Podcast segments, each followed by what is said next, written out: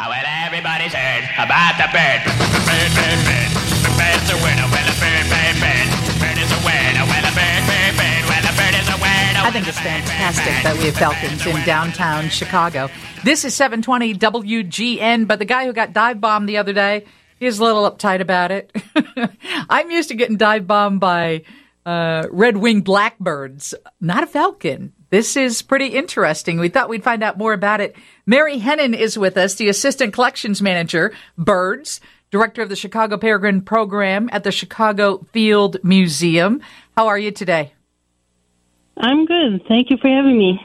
How many and of it's these? the exact it's the exact thing you were talking about. They're doing the same thing that the red-winged blackbirds are doing. Yeah, they're just protecting their babies. They're saying, hey, stay away from my nest. Exactly.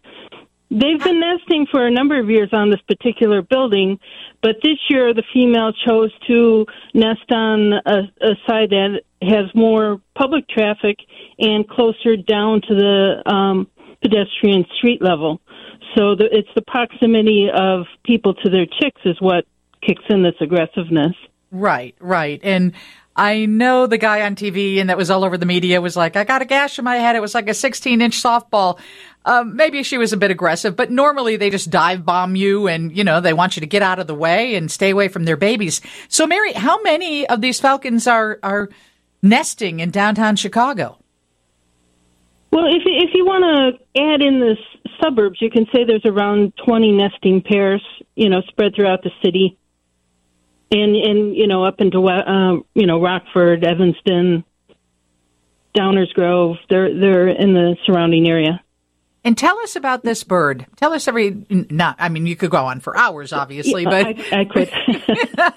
but you're you're talking about a cliff dwelling bird um, that historically used its used cliff ledges to nest on that and a bird that was almost wiped out due to DDT.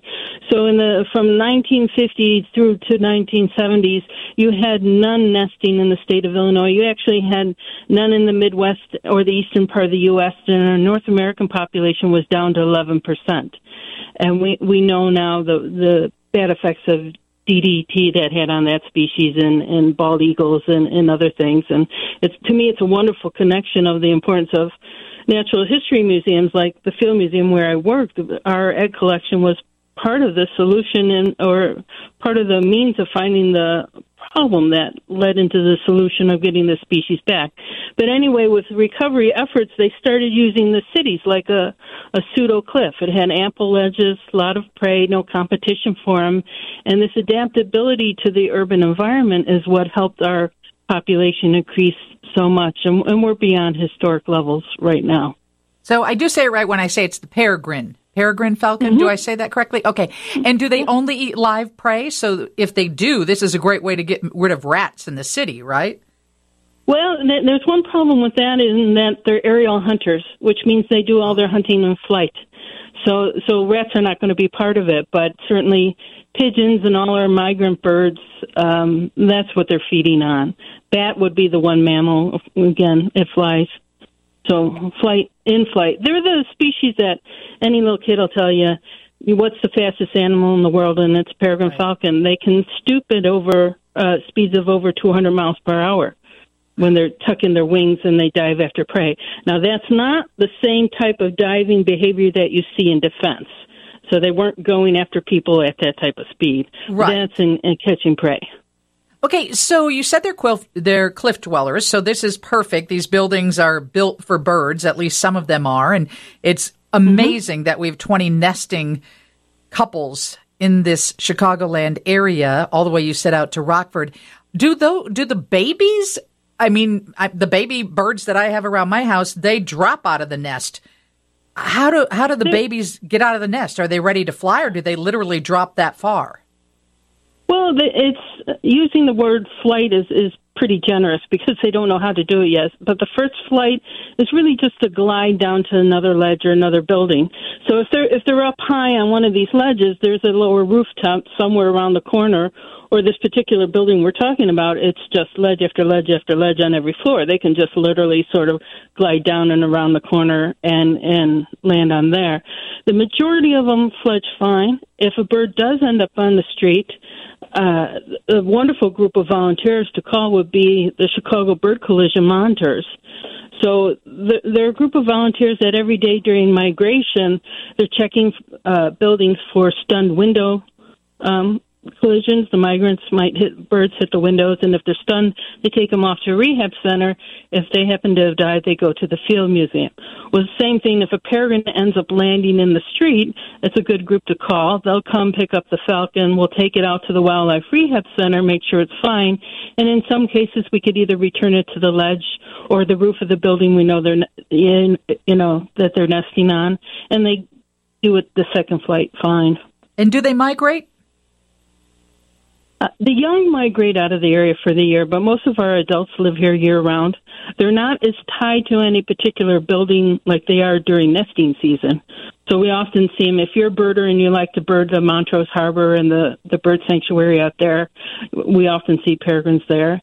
I would encourage people out birding too. If you're looking at peregrines, to look at their legs if you can read if they are banded and you could read the bands on it those are unique to the individual. So i could learn about longevity or dispersal. For instance the bird the female that's causing all the chaos the last couple of days her name is stormy. I banded her in 2012 so i know she's 11 you know and all that information comes from having the bands on the other thing I might add with people wanting to look at peregrines, don't go down to that building where you know they're being defensive. Give them their space. But we have uh, links to some webcams where we still have young in the nest. I, I mentioned Rockford earlier. They have a particularly beautiful nest cam up. It's hosted by Sinnissippi Audubon. But um, you just Google. All people have to do is Google Chicago Peregrine webcam, and you'll you'll get your way to a link that shows it. Oh, that is the best way. And signs are up now, so pay attention to them. You know, be aware. Um, Stormy is guarding her babies, and you're gonna you're gonna get swooped if you dare go in her her vicinity. So thank you so much, Mary. It was interesting talking to you, and um, I just love the fact that you know exactly who committed the crime the other day. no crime, no crime on my part, or That's on right. her part either. That's Just right. Good, That's good right. mama. You know. Absolutely. Thank you for doing what you do. All right. Thank you for having me. Mary Hennen, Assistant Collections Manager, Birds, Director of the Chicago Peregrine Program at the Chicago Field Museum. I love that she knew this bird. She banded the bird. Mary's got to check on weather and traffic, and then if you think you're going to buy a Taylor Swift ticket this weekend, look, I'm I'm right there with you. But there are some things to watch out for because the scammers are on the loose. We'll talk to Steve Bernas, President and CEO of the Better Business Bureau, coming up next. But what's up, Mayor?